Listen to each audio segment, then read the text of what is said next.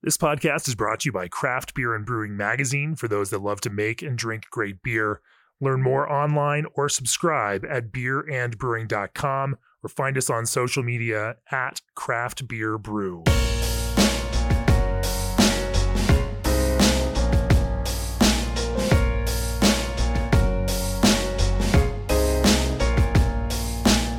Welcome to the Craft Beer and Brewing Podcast. I'm Jamie Bogner. This is podcast episode 239.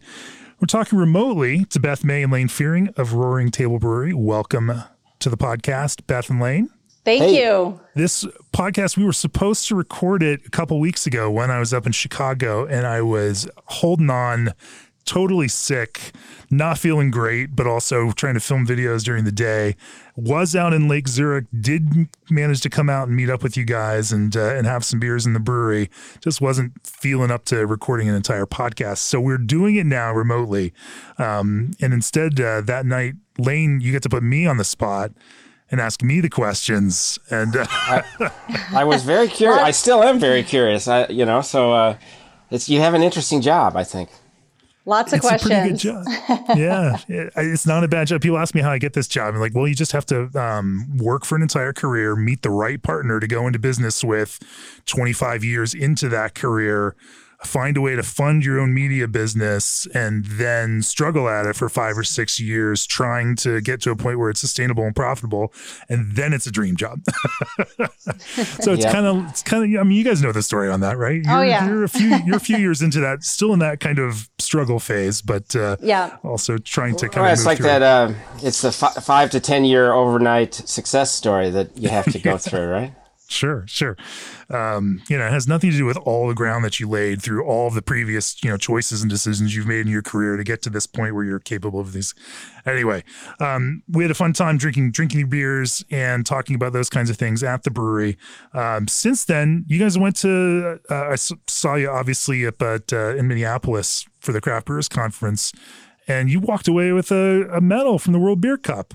We yeah, did. we were we were pretty surprised at that for sure. I mean, it was a really crazy experience. We entered five beers and we were sitting next to the folks from Revolution and you know, we both them and us we were kind of like anticipating with you know with the names that were being called but trying to realize that you know really only 3% of of the entries win anything and so i had tapped doug um, and said hey, it would be really cool if Beth, the Cezanne won because it's named after me. And so, you know, we then we just sat and waited and then it was called and it was, uh, we didn't even know what to do. It was so, it was crazy. Well, I can just say that the editors and blind review panel of Craft Beer and Brewing knew that that was coming. um, certainly, your Roaring Table, uh, or sorry, the Tuba Solo Hazy IPA uh, scored a 99 in the magazine, was one of the beers of the year last year. Um, you guys have uh, had, a, I think, I scored a 95 on your uh, RTB Pils and our, our lager issue just now. Clearly making some fantastic beers that are landing well, not just with our judges, but also with World Beer Cup judges. In this episode, we're going to dive into how you do that. Um, and I know Lane, you're very self-effacing about that, and uh, so we're going to try to to dive in and find out, you know, figure out some of those decisions that you're making along this production process, along the design, creative, and technical process that uh, is leading and helping make some of these beers as uh, as interesting, as compelling, and as uh, you know technically well executed as they are. Before we do that, for nearly 30 years, G&D Chillers has set the mark for quality equipment you can rely on. G&D stands above the rest as the only chiller manufacturer that engineers your glycol piping for free. G&D also stands alone as the only chiller manufacturer with an in-house team of installers and engineers with 30 years of real-world field labor experience in breweries, wineries, and distilleries. Contact the Total Glycol System Design experts today at gdchillers.com. Also, this episode is brought to you by our friends at BSG. We all know the best brewing results come from the best ingredients. BSG offers the largest variety of quality ingredients to create outstanding beers.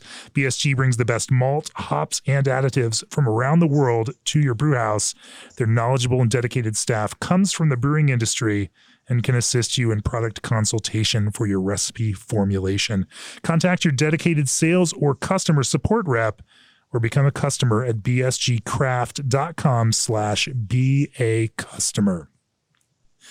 So we normally start off with a little bit of that history. Give me the give me the background on Roaring Table, how you all uh, got to that point, uh, what that beer journey looked like.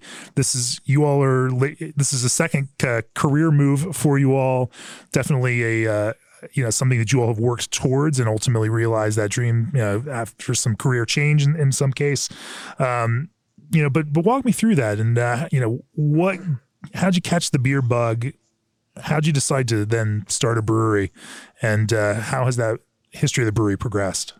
Well, I can I can say that uh, I have had a uh, a lifelong love affair with beer. Um, so, so uh, I like beer. You know, some people have to learn to like beer. I like beer when I was eight or nine years old in Colorado, and I got a sip of Coors in the mountains, and I, I liked it a lot and I went on a sabbatical. I didn't drink again until later in high school, but beer has always been something I just loved. And, uh, uh, you know, but I didn't know that it was made. It just, it just showed up in front of you in a parking lot somewhere. So, uh, when I, uh, got this beer kit in 2006, uh, I was, I was kind of coming to the end of a career in advertising and, uh, beer suddenly became the most important thing to me and it, it really has stayed that way ever since. So, uh, I started home brewing and I, I did a, a, extract batch and then I went straight to all grain and then I think the next year I went to Siebel and uh, and then later that year I got a job with Greg at Mickey Finn's and uh, one, one year from uh, from Mr. Yeah. Uh, Mr. Beer Kit to uh, to Siebel. All right. Yep. Well, it was kind of like it the the progression was um, you know this was this was right in 2007 when everything was going bad. Sure, um, sure and Lane was laid off and he we looked around for a really long time. There was pr- prospects of moving which we didn't really want to do because family was around here. And then he he got a homebrew kit at christmas and then did that. And then he basically said hey there's this beer school. It you know it's not terribly expensive. Um, and I we already have a bunch of debt from grad school and all that stuff. So, you know, can I can so I do this? Yeah. Can yeah. I do this? And so I said, yeah, let's try it. Um, and then yeah, he went to work for Greg and worked there a long time.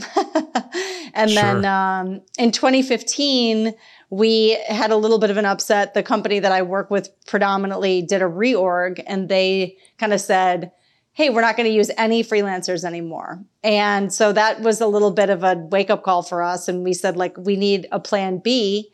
And so we started kind of talking to people and we met some folks. We didn't really think we could start a brewery. I mean, we knew we had savings and stuff like that, but we didn't really realize, um, it, it seemed, it seemed like a bigger thing than we could ever do. But it, it turned out that, you know, with some savings for us and with some money that Lane's family has loaned us, like we were able to, you know, to kind of get it going. So that was kind of, that's kind of the backstory. It's a little bit boring, but that's the backstory. No, no, it's you know, it's such an interesting one to look at that that 2007, 2008 financial crisis and this is not the first time that I've heard that same thing that that was this impetus uh, you know, I mean it causes that reevaluation and that what do we have to lose? That has that spawned more breweries in that 2010 to 2012 you know, range and pushed more people into that. Um, it's interesting to think about that, especially as we now are looking at yeah. what, what is next in the economy right now and, uh, yeah. and what that could mean. Um, that's a, it's a whole nother topic for another, another podcast episode. Um, so you guys just started, you decided to start a brewery. Um, talk to me about that process. You know, there's lots of ways to start it. Obviously, you, know, you could start a, a brewery that focuses on, uh, you know, with with a singular focus. Um, you could start a brewery that wanted to be everything to everyone. You all are in an interesting location in a strip shopping center that. Uh, you know, in a smaller suburb, you know, far out suburb of of Chicago. Um, Talk to me about envisioning what that brewery was going to be and look like, because it's also a beautiful brewery inside. Um, it doesn't look like every other brewery. It has a there's a style to it that feels uh, classy and accept, but at the same time accessible. And there's a, a contemporariness to what you do that also it seems to span the brand from the visual and environmental aspect into the beer itself. Um, well, do go ahead, Lane. You can answer that. Well, I, I can I can say from the point of view of beer, I knew all along that I wanted to have a. I did not want to uh, focus on on a, a, subset of styles. I wanted to really explore the whole continuum of beer, and that was. Uh, uh, that was super important to me. So I, I, I, knew that we would make certain styles that you know pay the bills, but uh, I wanted to I wanted to make all the beers. So uh, that was that was goal number one. And uh, the way you know, the, in terms of the infrastructure of the brewery, I had worked for nine years for at, at a at a brew pub, and and I enjoyed very much the idea of uh, the interaction that would come after a day. Uh, you you know, you just you got to know people who were customers. And you, you know, so I never had any desire to be a, like a production brewer. Like some of the guys I went to school with were went right up to Miller and things like that. I, I like the idea of like interacting with people over a beer over the product you've just made 10 feet away. And so, uh, that was the tap room concept was, was critical and, and, uh, always will be, I think. And, um, uh, and then, you know, the, the nuts and bolts was we didn't have a lot of money. So we, you know, I, I put things together, you know, make it work, uh, do it yourself type of stuff that, uh, you know, I, I have come to see is like, it's a, it's necessary for no matter how much money you have. I assume it's sure, necessary sure. to have that attitude and secondly, um, it, it's fun. There's a challenge to it, you know, trying to trying to figure out ways to make something work. So. Well, nine years working in another brewery, I'm sure taught you how to fix and repair and uh, troubleshoot all the things that you have to do through that kind of operation. Well, you know, uh, that's the thing. I, I could have never, I would have never had the guts to do this had I not spent so much time because like going to Siebel is cool and, you, you know, it's fun, but like it's, it's so far removed from my day to day experience at a, at a, you know, in a brewery. It's just, it's like, it's, you're a, you're a janitor and you're a mechanic. And, and that's 98 and a half percent of your entire time. So, uh, you know, the, the, the theory about beer, which everybody wants to talk about is almost irrelevant, you know? So, and yet, and yet, it's that theory. and yet, uh, you know, that uh, you know can move from good to great and great to world class, and sometimes it's those small things. I, I, we will dive into that, but but Beth, talk to me about building the the the brand and identity and environment for Roaring Table. Um, well, so there, it, it kind of it's it goes back there's two different ways to look at it the first way that we look at it is that there's a brewery around here and i won't say which brewery it is that uh, Lane would drag would drag me to. And the first thing I would say is like how many, you know, how many beers do you need to have? When are we leaving? And I really felt like if we were going to have a successful business in the suburbs, it had to be accessible to both sexes. It had to be something that if a if a woman wanted to go there with you know her husband like that was a win-win for everybody because most women don't necessarily like to hang out at breweries alone i mean i think that that's changing but back you know 5 years ago it was definitely not um, there weren't any breweries that I really like to go to. So, and then the second aspect of that was we were in a strip mall. And the biggest thing for me was like, how do you take the strip mall out of strip mall?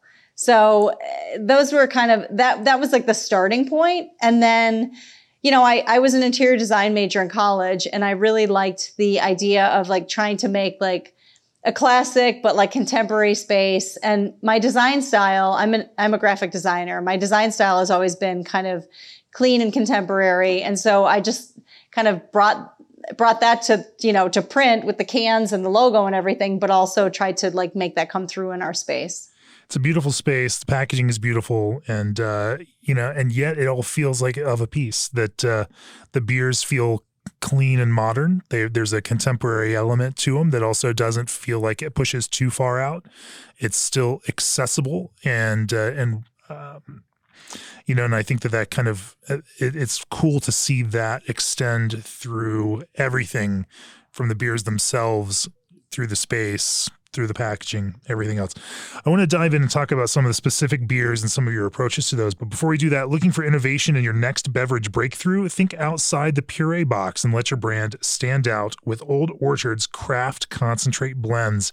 Even smoothie seltzers can benefit from the extra boost of flavor and color. Old Orchard is based in the greater Grand Rapids, Michigan area, also known as Beer City, USA, and supplies craft beverage categories ranging from beer, wine, and cider to seltzer, spirits, and kombucha. To join the core of Old Orchard's brewing community, learn more at oldorchard.com slash brewer. Also, as craft beer's most trusted point of sale system Arryved is the mobile all-in-one solution you need to decrease service friction and increase guest satisfaction. With a full suite of craft-specific features, no contracts, and no monthly fees, Arryved provides the necessary tools to help your brewery grow. Go to arryved.com forward slash CBB to set up a free customized demo. That's Arryved, A R R Y V E D dot com forward slash CBB. Remember, there is no I in Arryved. Let's talk about uh, about the beers themselves. So, Lane, you say you want to make a whole bunch of different beers, and you want to be this place. It does need to be this welcoming, accessible place that makes lots of different beer styles, but theoretically makes all of those well. Um, you know, as you know, the more you make single beers, the better you get at them. Um, you know, making a whole wide range of beers can make you a jack of all trades and a master of none. And yet, here you are with accolades for everything from Pilsner to mixed culture, Saison, you know, to hazy IPA. So let's walk into, you know, some of these kind of, you know, foundational things. And maybe we talk about about hazy IPA first.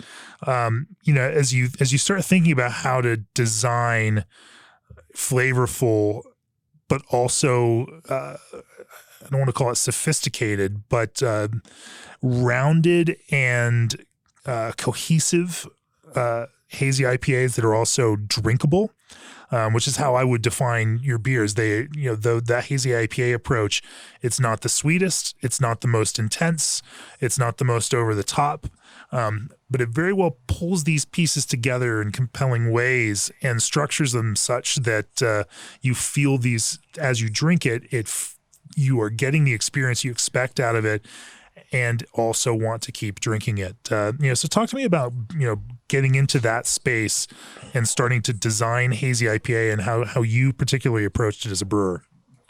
Well, I uh, you know it's funny how how things have changed so much and just since we opened five years ago because. Uh, my brother and I took a trip out east, and and we were really impressed by some of the beers we tried out there. And and what I felt, and I still feel to this day, was so impressive about it was that there was a lot of flavor and all that w- wonderful hop citrus kind of thing. But the beers were were were dry enough that you could you could definitely go back to them. Um, and there was something about the water chemistry that just struck me as being, I, I, you know, it sounds silly, but elegant. Like there's an elegance to the the the minerality of the beers. So I was just that just opened my eyes. I had not really experienced much haze uh, prior to that. I mean, uh, and and and a lot of this, the, you know, the stuff that I had, it was it was so sweet, uh, or else there was this this really weird hop burn that I just I wanted to avoid all of those things. So I I know that. Um, sometimes you know the guy who shouts loudest gets the most attention but I, I, knew all along that i wanted to make a beer that was more in line with what I had experienced out east. Um, so I focused on, you know, water chemistry a lot, and and then Let's trying to find a way to get the. Yeah. Let's talk about that water yeah. chemistry, and I think elegant is a, a fantastic way to put it. And I do think that you know if you look at some of those Midwestern Chicago beers like Alarmists that have won in the past, or even cross strains, that there's a common thread there of not being over the top in their approach to sweetness or intensity of fruit flavor, but being cohesive and elegant. And that's certainly something that competition judges respond to. Um, talk to me about how, how, you, how you build that base starting starting with water. Well, you know, because it's not like you have a giant RO system and are like you know uh, treating oh, the we, heck out of. We, we do, do have, have, an RO system. You do. Great. Yes, yeah. yes. The water here is is is very bad on you know Lake Michigan water is wonderful, but the the, yeah. the groundwater in northern Illinois is, is very bicarbonate and and just really nasty. So we have to strip everything out and start over, and that in a way that's been really helpful because that makes me I don't just write a recipe for the for the malts or the hops. I have to write a water recipe for every single beer we make, and so. Um, so usually it was a lot of my my you know a lot of this is just kind of hunches right? You you you read all i spend a lot of time reading and thinking and trying to figure out if so and so said something that makes sense or if it's not true or this or that. And at some point it's a hunch right? But uh, i drank a lot of hazies that were really chalky. They just seemed like there was somebody had dissolved a piece of chalk in the beer and it had a, a grittiness on the tongue and the and so I thought, you know, I know that chlorides are important. I buy into the concept of chlorides rounding out malt, but I want to find a way to to reduce that chalkiness. And and so one of my earlier kind of insights was, hey, let's get let's keep the calcium really low, you know, because calcium and chloride can just push things in ways that I think I believe make the beer more gritty. So I, I you know, you know, uh, potassium chloride is my friend, you know, because you can get high chlorides without any calcium.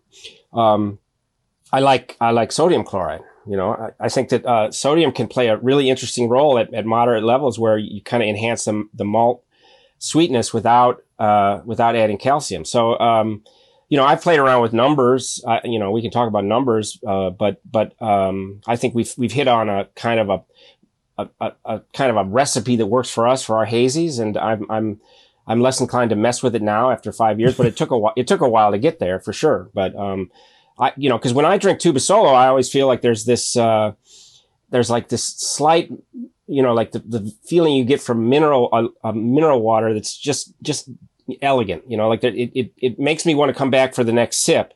And, and too many of the hazies I've had have been like, I need to, I need to have a glass of water in between sips because I'm, you know, it's there's drawing something you out as you're drinking it. Sure. Yeah. Yeah. So, so that's that's one of the thoughts I have. So about, no calcium, then just uh, I, you know, I put I put say thirty parts per million. You know, I'll use a little bit of calcium chloride, like yeah, you know. But I think people people, I, my opinion is people over rely on calcium chloride, and so the calcium when the calcium numbers get really high, I just have this hunch that that you end up with a chalkier beer, and so.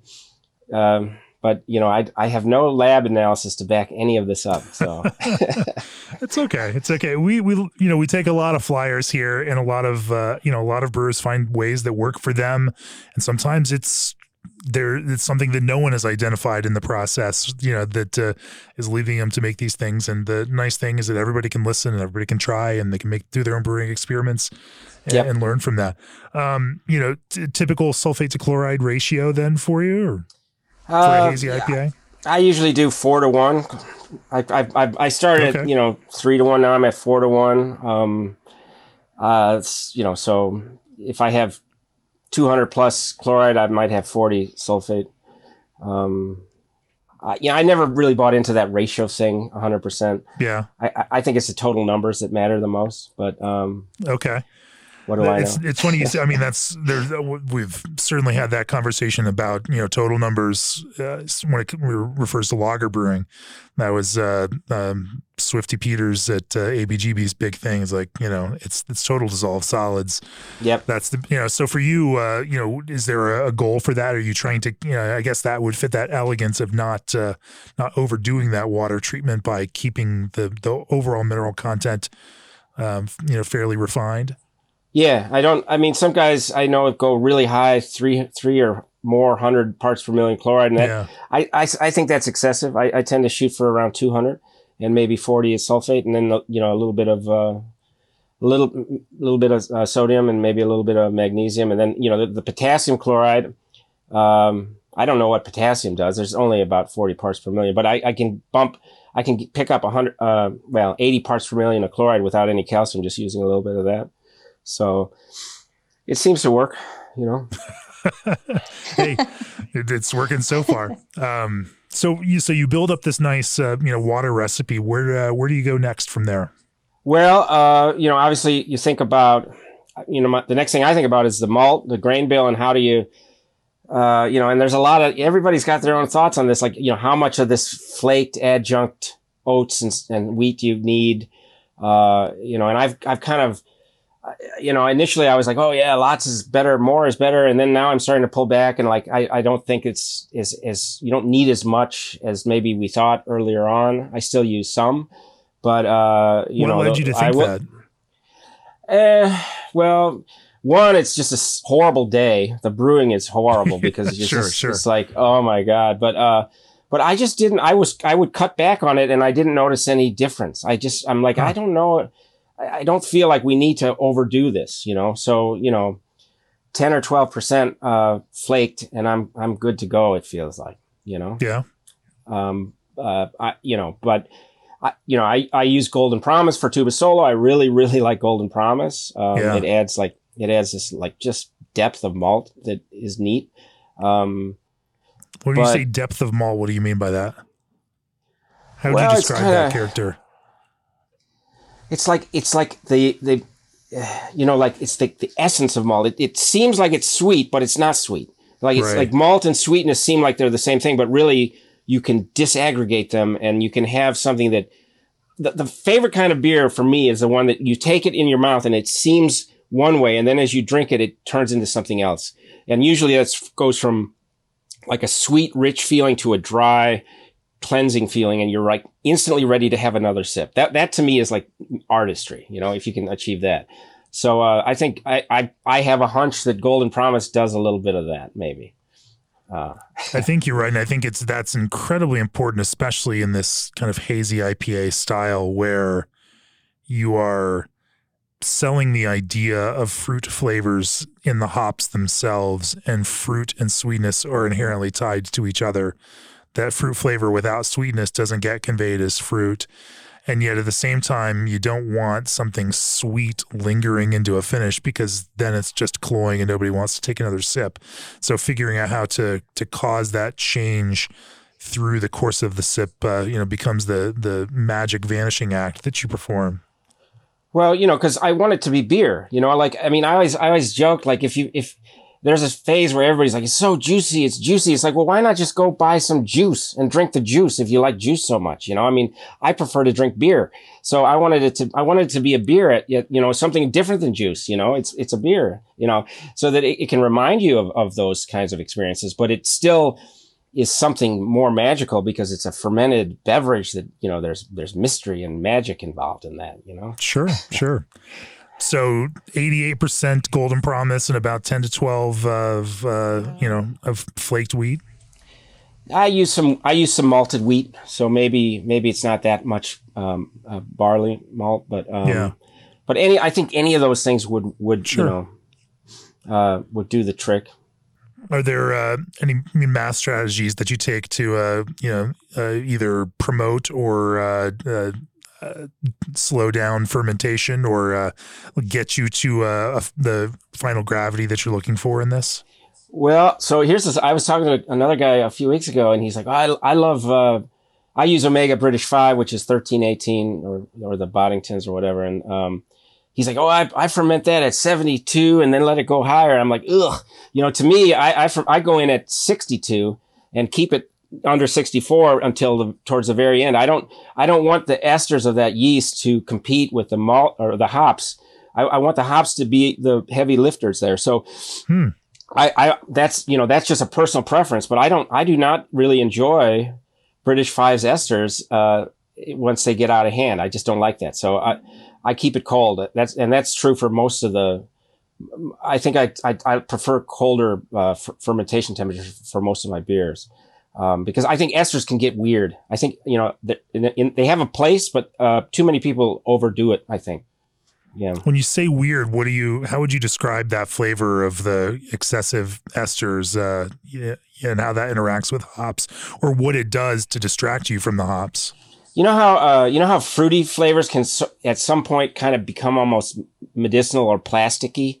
Yeah, Like there's a there's it it, it kind of it's like this cloying like I don't know if it's overripe fruit or or just there's it's like it's kind of attractive at first and then you're like ooh this is this is like too much. It's like it's it's almost become artificial somehow. So uh, you know it's hard to really say exactly what that is. It just doesn't. It seems not as clean as I would like it to be. And and really, what I'm hoping for is that the hops are able to really, uh, you know, this is you're, you're kind of creating this canvas so that the hops can really, you know, be the main focus. I think so.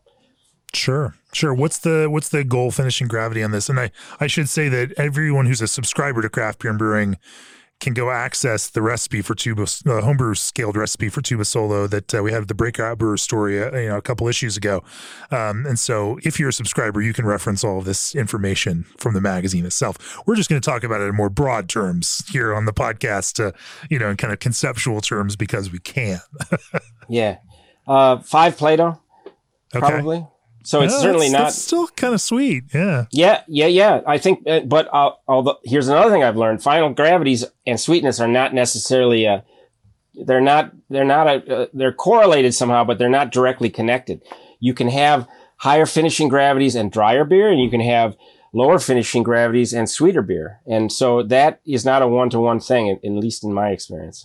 what are then what are the other factors that affect that perception you know i mean you could call that finishing gravity the actual definition of of dry or sweet even if it's not perceived but but other factors affect that perception that might change it Well, you know, I think that there's there's you know there's uh, long chain dextrins that aren't necessarily very sweet on a on a organoleptic level, and there's also uh, beta glucans. Uh, my friend Tyson is really into beta glucans, and I, I think there's something to that. Uh, so I do, you know, and, and these are all hunches, but I just feel like at, at, I've had five Plato finishing beers that tasted much sweeter than other five Plato finishing beers, and you know something's different. It seems, you know, but uh, and so then are you taking a mash strategy around that in order to produce those long chain dextrins and lesser fermentable uh you know pieces of the grist yeah, yeah, we we've we've mashed uh, fairly fairly warm for that one. Um, nothing nothing crazy though. Just uh, a lot of it, I think, just has to do with you know getting really good yeast, and and if you, you oxygenate it the right way, you give it a good environment. Uh, at, early on, we would have some variations. Now it seems like it's almost always within. It's pretty tight. The yeast does what it does with this with this recipe, just pretty much the same thing each time, which is cool. Well, let's talk about that fermentation then, you know, with the yeast. What is it about that that uh, you know may do you think in the way that you use it and then and some of your approach, maybe that's that cooler fermentation, maybe that's something else that's involved here that will produce you know, say, you know, those long chain dextrins or those beta glucans that may add to the gravity without adding to that perception of sweetness. Well, I mean, it's it's there's a bit of mystery to this, right? Um, Sure. uh, you know, you can you can you can follow a mash regimen that favors that. You can use uh, a grist bill that is higher in beta glucans. Like obviously, that's why everybody likes flaked oats and flaked. You know, that's a lot of beta glucans. You can. Uh, you know, I, I think that by fermenting cool, we give it a lot of oxygen, and yet we hope for a fairly long lag time. I, I for some reason, I have this feeling that a long lag time uh, is not not long, long, but like you know, I, I don't mind waiting a day to see activity, you know, and or or even a little bit longer. So, um, but I don't, I cannot tell you. So you'll let it go a day without activity after after pitch and Yeah, we find that we find that we, we, give the Yeah. we give the, the yeast a lot of oxygen, and it spends a day uh, replicating and, and growing Yeah. before it just switches over to anaerobic. And so, um, you know, I- do I? I don't know why that would maybe. um, maybe that helps. I, I like that. I, I know with my lagers, I used to worry that oh, it didn't it didn't take off right away, and then and the more I've read now, people a lot of guys are saying, well, actually, a longer lag time, as long as it as long as it eventually does take off, is isn't such a bad thing because uh, you know the yeasts are is reproducing. You're getting a bigger cell count, and uh, then when they're ready to go marching out to battle, they're they're they're ready to do do the right thing. So, uh, but I don't really control that necessarily, other than by you know I oxygenate, and I think that's important. you know, and, it sounds yeah, right. You're doing two things at the same time. You know, knocking out at a lower temperature, which is ostensibly going to slow down their activity or at least pace Yep. out their activity. You Yep. know, but then also again giving them tons of oxygen to help them be healthy. You know, as they're slowly doing their thing. Yep. Um, and then kind of uh, building up, and so you don't get that initial super vigorous fermentation. I imagine you know the arc just kind of you know creeps a little bit more, huh? Yeah, I I, I think that um, I, I, I think a lot of people, I was like this early on, were very concerned if there wasn't activity straight away, you know, but like if, if that's what you want, you should ferment with Kveik. You know, I, I when I use Hornindal, uh, I can't even finish cleaning up uh, my heat exchanger and it's already fermenting. You know, so sure, you, sure. You, you, know, there are yeast that you know that's great, but I think that like uh, uh, this yeast, a little bit of a lag time. You know, I, you know, we give it some zinc, we give it some nutrients, and I, I like to think that it's just getting happy, and it's like just I'm gonna take my time and be happy, and then we'll ferment. And uh, you know, the idea that now we're able to kind of basically get the same result every time is, I think that's a a sign that we're in a we're it's a good partnership uh, the yeast and us. sure, sure. I want to talk about hops. But before we do that, from the rotatable pickup tube on Rogue Brewing's pilot brewhouse to the integrated hop backs on Sierra Nevada's twin prototyping brewhouses, SS Brewtech has taken technology they invented, working with world renowned industry veterans, and made them available to every craft brewer. To learn more about SS Brewtech's innovation list, head over to ssbrewtech.com. Hops are clearly a big part of this for you. I mean, as they are for everyone who makes hazy IPA. Um, talk to me about selecting hops, and then, you know, you're a small brewery. You're not necessarily doing the huge kinds of volumes that might send you out to Yakima and doing specific selections. And so you were also figuring out ways to source hops, um, to evaluate hops that you get that you may not have as much leeway in uh, in picking ahead of time, and figuring out how to coax some beautiful results out of those. Talk to me about that process. Well, uh, we're at the mercy of the hops that we're able to get. There's no question about that. And, uh, you know, I, which I, I, gotta say, I mean, you know, we talked to a lot of brewers here on the podcast, and you know, everyone will talk about how important selection is. Absolutely true. Also, you know, talked to Phil Peshek at uh, uh, Burke Gilman, who had you know won GABF medal and Alpha King in the same year, and they weren't selecting hops. You know, the, the, yeah. there are you know, it, it's fascinating to me to talk to brewers that aren't selecting and kind of drill down on how they make sure, you know, how, how you're still tasting, smelling, rubbing, and making sure that you're going to get the best possible results out of those hops, spot hops that you get. Well, you know, here's, here's another one where I, I, I say, you know, I've, I've rubbed hops and they smelled one way and then brewed with them and they smelled and tasted completely different. And so I, I always say, I don't know if I would be very good at, at selecting hops because, uh, you know, I don't, I think that there, it's more mysterious than it seems. It does, it's not like a one to one thing where you rub a hop and then you use it in the beer and then the beer tastes or, or smells like what you rubbed. Uh, at least not in my experience. So, um, you know, I'd love to go do that someday, but I might just be guessing, you know, um, because we've used hops that's the bag, you know, oh, this is great. And then, then, uh, uh, it tastes like dirt when it's in the beer. So uh, there's an element of like luck to a lot of this as well. Um, however, however, we do we do do things that are pretty. You know, I call them easy button hops. You know, if you put if you get a decent bag of Citra and a decent bag of Mosaic, uh, odds are you're already you know three quarters of the way towards you know happiness, right? Um, uh, the other thing I'm I'm really interested in some of these hop products. Uh, we use we use Incognito, um, and and we're going to start using the salvo. Um, but I find that uh, it's a, it's kind of neat to you know take the vegetal part of the hop out of the out of the uh, picture and and you know so uh, that can do some fun stuff. Um, but I, you know, but T so T45 is cool. Obviously, you need some T90 because I think every I've read a bunch of stuff that says, well, guys tried doing stuff with just uh, this this concentrated stuff and it, it doesn't seem right. It's like microwaving a steak or something. So, uh, it, it is, it is kind of a balance, balancing act, but I am super interested in the, the, the, the, the, the kind of innovation that's happening with, with hops. And, uh, we, we definitely play around with, uh, you know, oils and extracts and things like that. So, yeah, what have you uh, what have you found through that? I know you mentioned hop burn before, which is certainly something that uh, some of these products aim to overcome by yeah. you know maybe reducing that kind of you know polyphenol yeah. or myrcene kind of component that seems to be one of the drivers of that.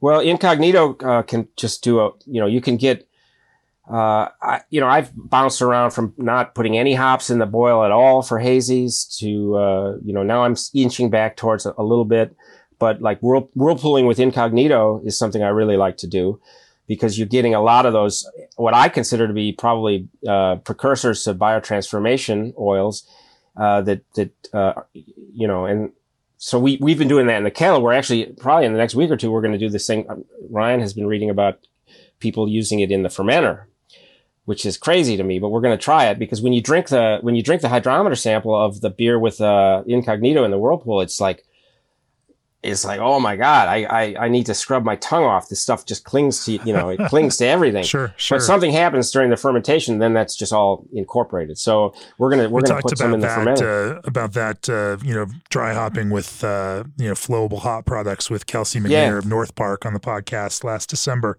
Oh, And uh, he's done all right with that. uh, we just yeah, had one of yeah, his beers. It was very good. Yeah, so- yeah. So that's, that's, Um, those are some of the ideas. Sure, sure. Um, through that, you know, fermentation and dry hopping, you know, kind of process, uh, you know, where do you obviously you're shooting for hazy. If you're throwing in a bunch of stuff in the whirlpool, you know, creating your biotransformation precursors there, um, are you then dry hopping later in the process or you know post fermentation? Just uh, you know, what's what's that look like, and then you know, what do you typically do with your dry hopping regimen? Well, I've been all over the all over the map, and you know, I've I I, I was initially a I I believed that oh, you got to get in there early for for biotransformation, and so I I was throwing it in the day day after, and then I started throwing it in when I was pitching yeast, and and and then I and it's like uh, it blows up on all over the place and ends up on the floor, and so then then I started hearing about uh the you know um, Omega was finding that later later dry hops were actually uh, haze positive. And so I've been moving away from that. And now basically, uh, uh, I will, just because I'm a bit of a chicken, I'll put a little bit of T90 in towards the end of active, and then I'll soft crash and dump yeast. And then I do the majority of my dry hopping af- after the yeast is gone. Uh, do you do that in one charge, multiple charges, and uh, what temperature do you dry hop at? So I used to, I used to be all worried about, you know, oh, let's do it in a bunch of different charges. Now I just do it all at once. And, uh, yeah, I, I, I, I owe a, a, a debt of gratitude to Scott Janish, who wrote that that new IPA book, and uh, he sure.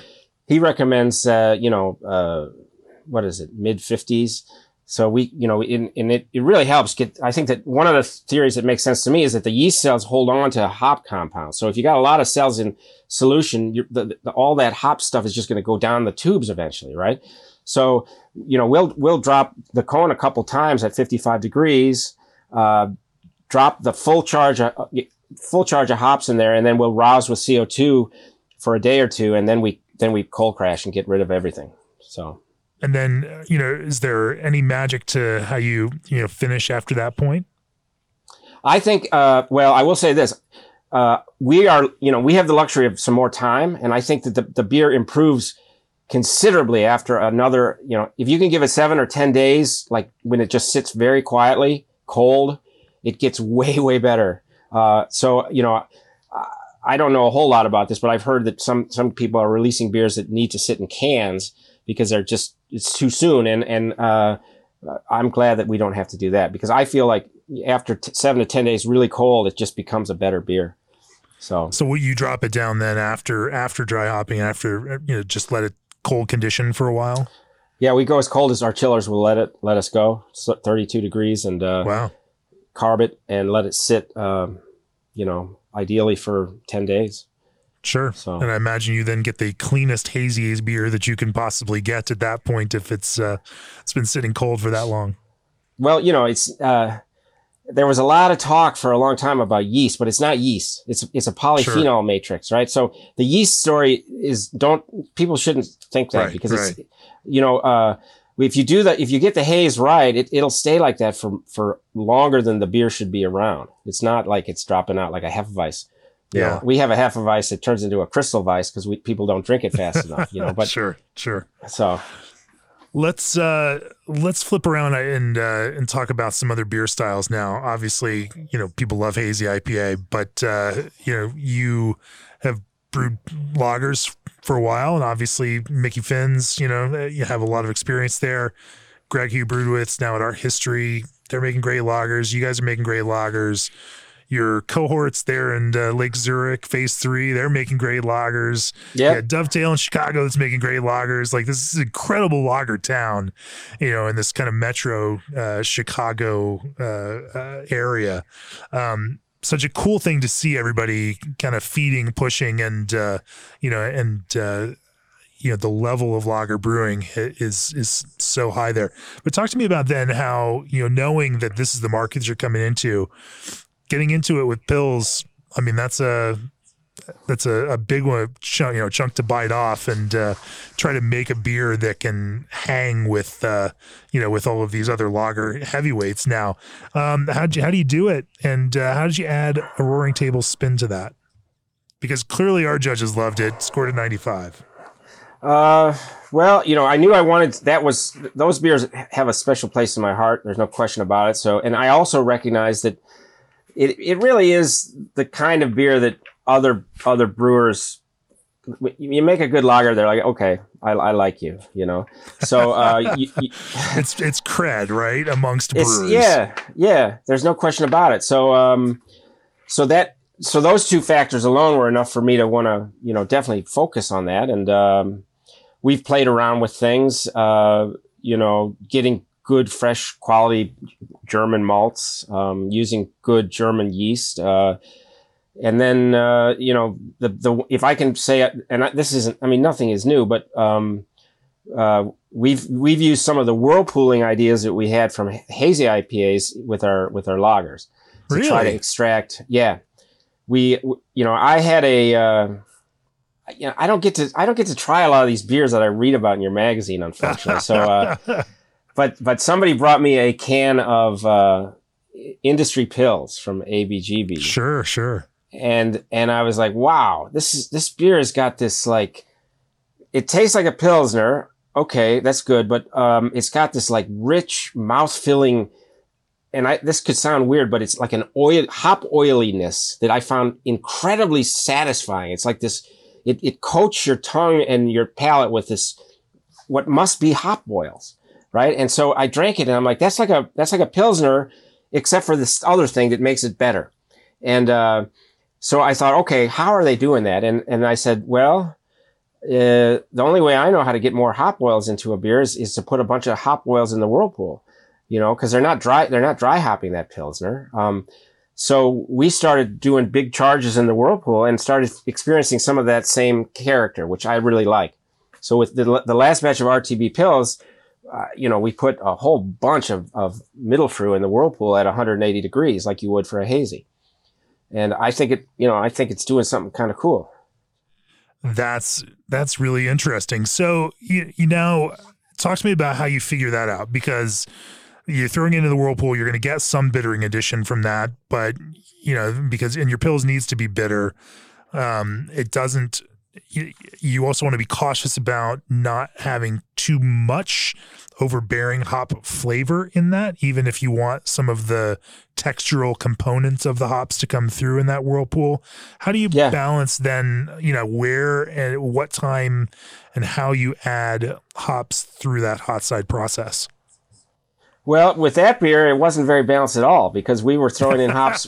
we, I mean, hey, we hey, were gloriously unbalanced. Great. Yeah, it was, you know, first wort, we did that. We did 60 we did uh, 30 and 15 we did five and two and then we did a g- ginormous thing after we had cooled our, our kettle down with the whirlpool.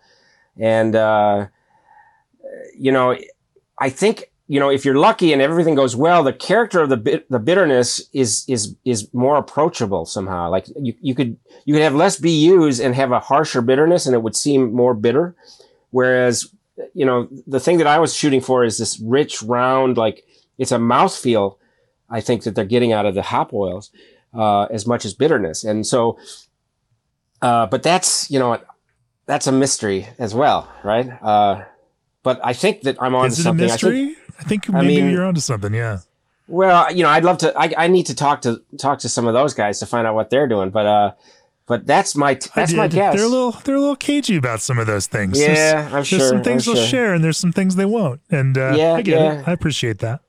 Right. It's hard. It's hard to figure this stuff out. So uh, you know, it's interesting to see you doing that there with the, you know, with that, you know, Mittelfrüh. You know, is there anything in particular, you know, to that, or like how much volume are we then talking about in the whirlpool as a percentage of your your kind of overall hop load? And what do Gosh, you kind of peg was- for? What do you peg for IBUs on this? So it Cal- calculated, calculated, obviously. Yeah, yeah. Forty-two is a calculated. I have Okay. no idea really what it is. Um, but you know, the whirlpool for for ten barrels, we had uh, I, think it was close to fifteen pounds of of T90 Mittelfrüh, and uh, we also used some T45, which is the constant, you know, the Lupomax or whatever that is, and uh, to get more oils towards the end of the boil. Um, so, you know, I thought that beer, you know, I was worried. I'm like, eh, it might be like just undrinkably bitter, but I, it actually turned out, I think, you know, and with, with, uh, uh, uh we used, uh, Barke Pils, uh, I think, which has got a rich, a richness to it that somehow kind of stands up better to some of those, those hop, uh, assertively hoppy kind of designs. So, um, but, uh, you know, it, it's kind of a, we have to we have to taste the beer afterwards to see if it's if it worked out or not almost you know so Yeah. Seemed to work out okay. I mean there and then it doesn't always work out i mean we have to sometimes the beer just has to go down the drain so and that's we're cool with that too you know i mean beth isn't beth isn't cool with that but i I'm i, cool I but sometimes that's what you have to do We've only done that twice, right? Or not even twice, I don't think. maybe a few other times that you don't know about Right. Oh, great. but yeah Well, this is uncomfortable. Um, yeah, you know, so talk to me about the rest of that kind of you know pilsner process. Then, um, you know, do you use a common lager yeast between all your lagers? And, and you are, you know, it's a smaller brewery. Um, you know, it's all cylindrical conical fermenters, isn't it? yep yep we I should uh, know this you know because I was there, but it was dark in there, and you have like Yeah. very attractive, clever uplights. You know, they add a drama true. throughout the, the cellar there. It looks fantastic. You know, but uh, Yeah, it, it's a the night the night cellar is different than the day cellar for sure. Uh, it's much much prettier, but uh, you know we like you know we we repitch yeast sometimes, but not not like a production brewery, right? And so we're we're we're fortunate to be able to just say what what do we want to use. Uh, we went we've gone through a big phase where we like the the uh, Bayern Omega Bayern, which is the Augustiner yeast. Um, yeah, it's just but but we also really like 3470 and and you know we brew a lot of beers with just bricks of 3470 and and that's a just a incredibly versatile easy to use yeast that is wonderful. So um you know but mostly it's just like hey let's get the best malt we can figure out what we're shooting for. Uh you know f- you know water chemistry again you know a little more on the sulfate side. I i like sodium in in my pilsners a lot I, you know, I, I, I, I think I would hit uh, 80 parts per million sodium, maybe a little Okay. more. And I just think, I think I, it just gives it something. I don't know, but, uh, but then, then it's just like, you okay, uh, it's like We do- granddad and then- putting that salt in his lager, right? You know, yeah, yeah. Uh, on the other, on the other hand, I have to confess that we, uh, we're, we're, we, we do some things that are unconventional and, or at least we're not able to, people, you know, Greg will hate me for this, but, um, we can't pitch as cold as he would like. So we, Yeah. we pitch, we pitch at, uh, what we can get, which is sometimes, you know, s- 62, 64 degrees. We have our fermenter chilling right away. And, uh, usually it's down to 49, uh, by the next morning or even earlier. But, um, so, and I have not noticed any, I have not noticed any problems with esters or anything like that. And so I'm, I kind of am like, if it, if it works, uh, you know, I, I wish I could say I went in at 44 degrees and let it come up, but I can't. There's no chance. So uh, you, you do what you can. So yeah. Just heat, heat exchanger groundwater is just not going to be cold enough, or you can't. Well, we don't. We have a we have a through to- makeshift. We have a, a cold liquor tank that's in our walk-in. It's just a big plastic tank.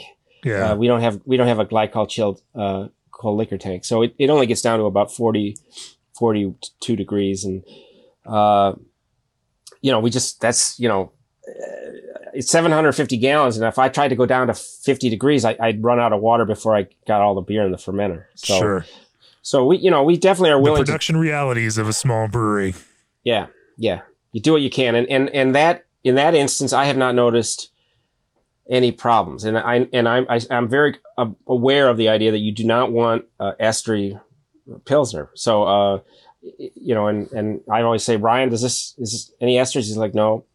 I'm like, okay, so as long as nobody knows what temperature we pitch the yeast at, and no, it's nobody's business, right?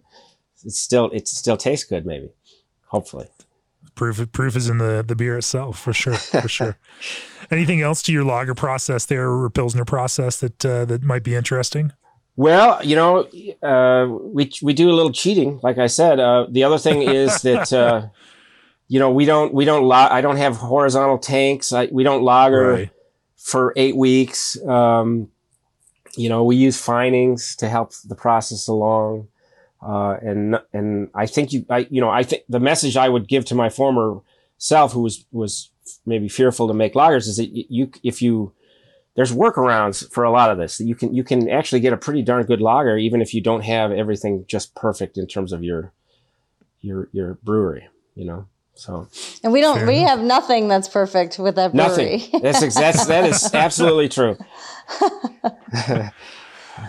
you uh, you use the tools you got to make the beer you need to make, and uh, yep. you find the the uh, the best possible ways to do that, and you invest as you can to, you know, as the business allows, and uh, you know allows you to improve over those things. It's it's a common story, and it's it's what every brewer, brewer everywhere does, no matter what the scale is. You, you use yeah. what you got to make what you need to make. Well, let's talk a little bit about mixed fermentation beer. You know, since you guys just won a, a World Beer Cup uh, medal for your mixed culture saison Beth. Um, you know, the certainly the market's a little different now for mixed culture beers than it was, you know, say eight years ago. Um, and yet it's still a passion project for you. Talk to me about uh, you know going in and uh, you know designing mixed culture beer and then then pulling that off in in this small uh, you know brewery approach. Well, you know that there's a there's a beers that I would make even if we couldn't sell any because I love them so much. Saison is probably very close to my desert island beer. Um, and uh, for me, it's Dupont. You know, yeah, uh, probably most most people, right? But um, uh, so uh, you know, what's cool about Saison is it's like you know, what do you have to ferment with? Well, we've got some wheat, we've got some pils, we got some oats. Okay, let's use it. Um, uh, it's really a yeast driven beer. Uh, you know, so the Beth we actually, you know, I, I, had, I love, I love DuPont so much that initially I'm like, I'm going to make all my saisons with, with DuPont yeast. And DuPont yeast is notorious for stalling midway through fermentation. And I, I had one that sat in a tank for months and months and months and early on. And I just, am like, I don't know what to do. We finally pitched some wit, a big bunch of wit yeast we had, and it finally, finally turned the corner. But then we got the stainless steel tote. I, it's my Saison tote. And so uh, with Beth, we brew, we used the uh, Dupont yeast, and we knew it would probably stall, and we just waited and waited. We put up, we bought a, a concrete uh, heater. It's a heating pad for drying concrete, I guess, and taped it to the side of the sure, tote. Sure. And uh, we just waited and waited, and it was like I don't think it reached final gravity for three or four months and and and here's here's something that's really weird. pressure weird. on that, or I mean, I obviously know that that that head nah, pressure this, on that yeast tends to slow down. No, we we we well, it's a it's a tote that doesn't really hold any pressure, right, but we even right. we we put cheesecloth over the top of the manway yeah. just to see if maybe because oh, it won't stall if there's no pressure at all, but that's not true, at least for me. Yeah. Uh, but here, here's what's weird now. So we we uh, gathered that yeast for a second beer, so the second generation the first beer took four months to get to final gravity, and the second beer took a day and a half to get to final gravity. so isn't that isn't that wild and crazy?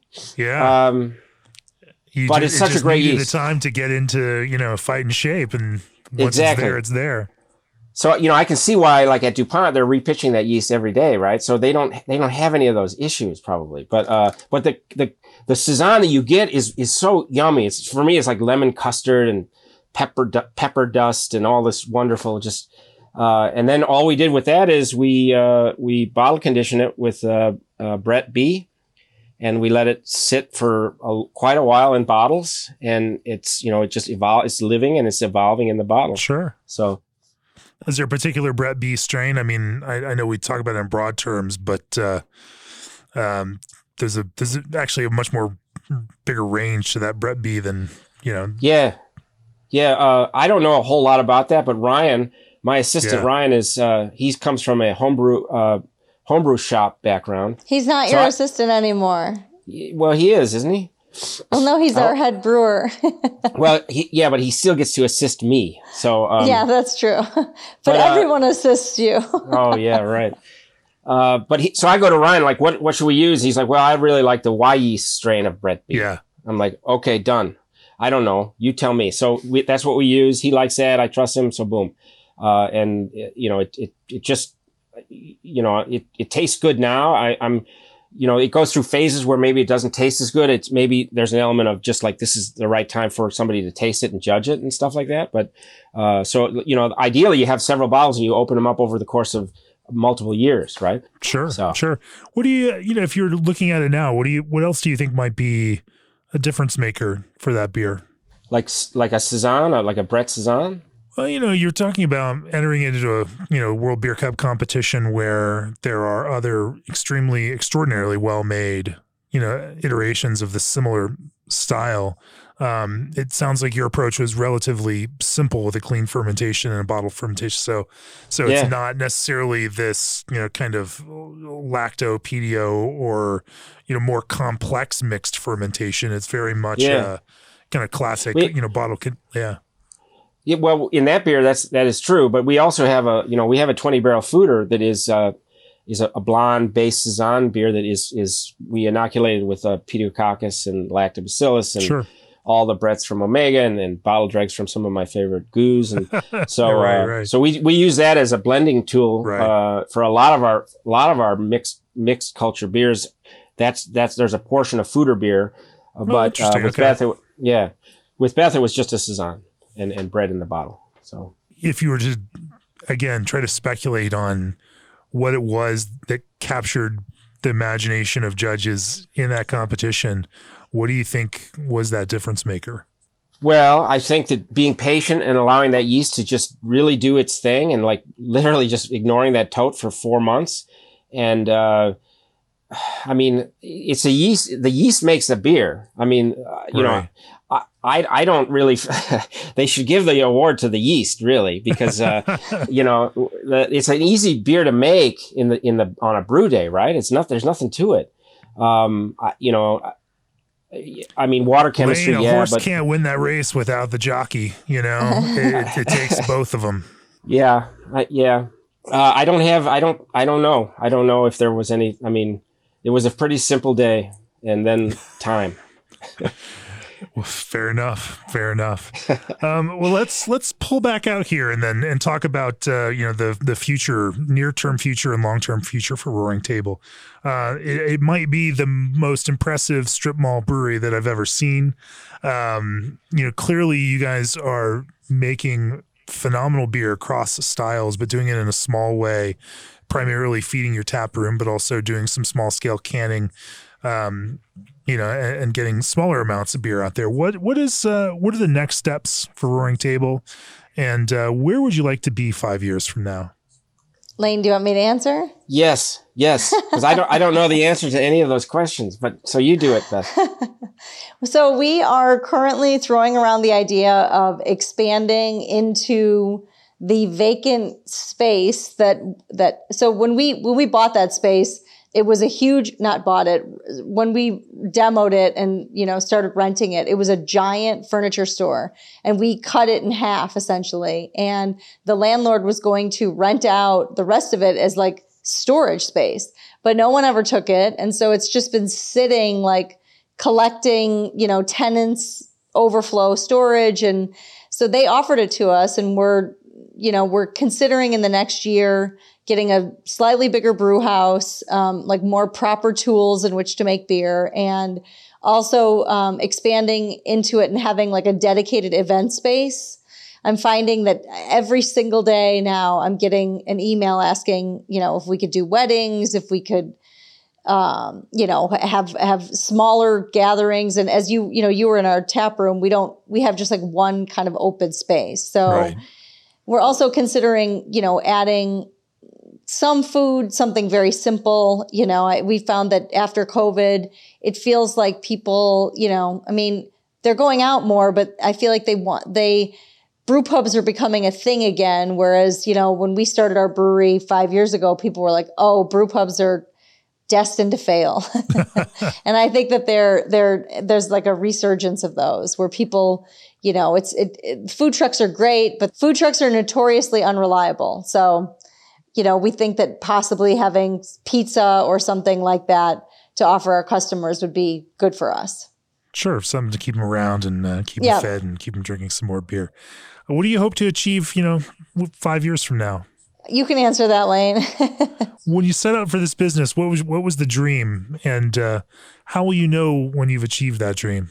Well, I, I would like to, I you know, I would like to be a recognized Chicagoland brewery. I think that, uh, and that in my mind, that requires a certain kind of critical mass. I think that we we've been uh, we've been good at being small, and I like to try to be good at being medium small. You know, so I would like to be able to. I would like it would be gratifying to me to make r- really good beer that that people in Chicagoland uh, had uh, a more red, readily access to. So m- making more beer and getting it out into the world a bit more. It's, it's, it's always fun and exciting for me when people, you know, say, Hey, I've, you know, I've never tried your beer. I don't really know much about you, but this is, this is, I like this. And I'm like, that's, that's, you know, that's what keeps me going. I, I really enjoy it when people like the beer because, uh, I like it too. And so, uh, we, I think that if we could do a couple thousand barrels a year in Chicagoland, that would be really cool. Well, earlier you mentioned not being able to get a hold of some of those uh, great beers and craft beer and brewing, but I imagine that there's a significant number of people out there listening and reading who are uh, trying to figure out how to get a hold of yours now. And well, so trade, uh, trade with me. I'll, I'll, I'll trade you. there you go. Uh, I didn't figure that this was the matchmaking podcast for beer no. traders. Uh, we've tried to stay away from that, but, uh, but, but yeah, there you go. Well, I think that's a great place to bring this to a close. G&D Chillers has set the mark for quality equipment you can rely on. BSG knows that the best brewing results come from the best ingredients. Think outside the puree box with Old Orchard's craft concentrates. Arryved was built by lo- with love by hospitality professionals and put SS Brewtech's advances to work in your brewhouse. If you enjoy this podcast each week, we love your support. Go to beerandbrewing.com, click on the subscribe button. And of course, once you're subscribed, you'll gain access to subscriber exclusive content like the homebrew scaled recipe for Roaring Tables Tuba Solo Hazy IPA, a craft beer and brewing beer of the year. Congratulations again on that. If you're planning a brewery, head on over to breweryworkshop.com for information on our next workshop in Portland, Oregon this July. It's almost sold out. It's a killer lineup of world class brewers and brewery business specialists will help you discover what you didn't know you didn't know. Um, Beth and Lane, if people want to find Roaring Table or um, offer you some beer trades, where where do they find you all? Um, we're on you know all of the social channels um, at roaringtable.com. Um, our website is you know roaringtable.com and yeah, that's it. You know, I mean, it's we we don't ship beer, but today was the day of action in Illinois where we wanted everybody to go and fill out a survey so we can convince our legislators to allow us to sell beer to people in other parts of the country. Right. So, but um, thank you for having us. Well, I'm glad we could finally talk. I wish we could have uh, recorded this in person when I was there, but uh, a remote and now is just as good. And of course, you went and, and made us look extra smart by confirming what we already knew and uh, winning a, a World Beer Cup medal in the meantime. Congratulations to you all. Thanks for joining me on the podcast. Cheers. Thank you. Thanks a lot.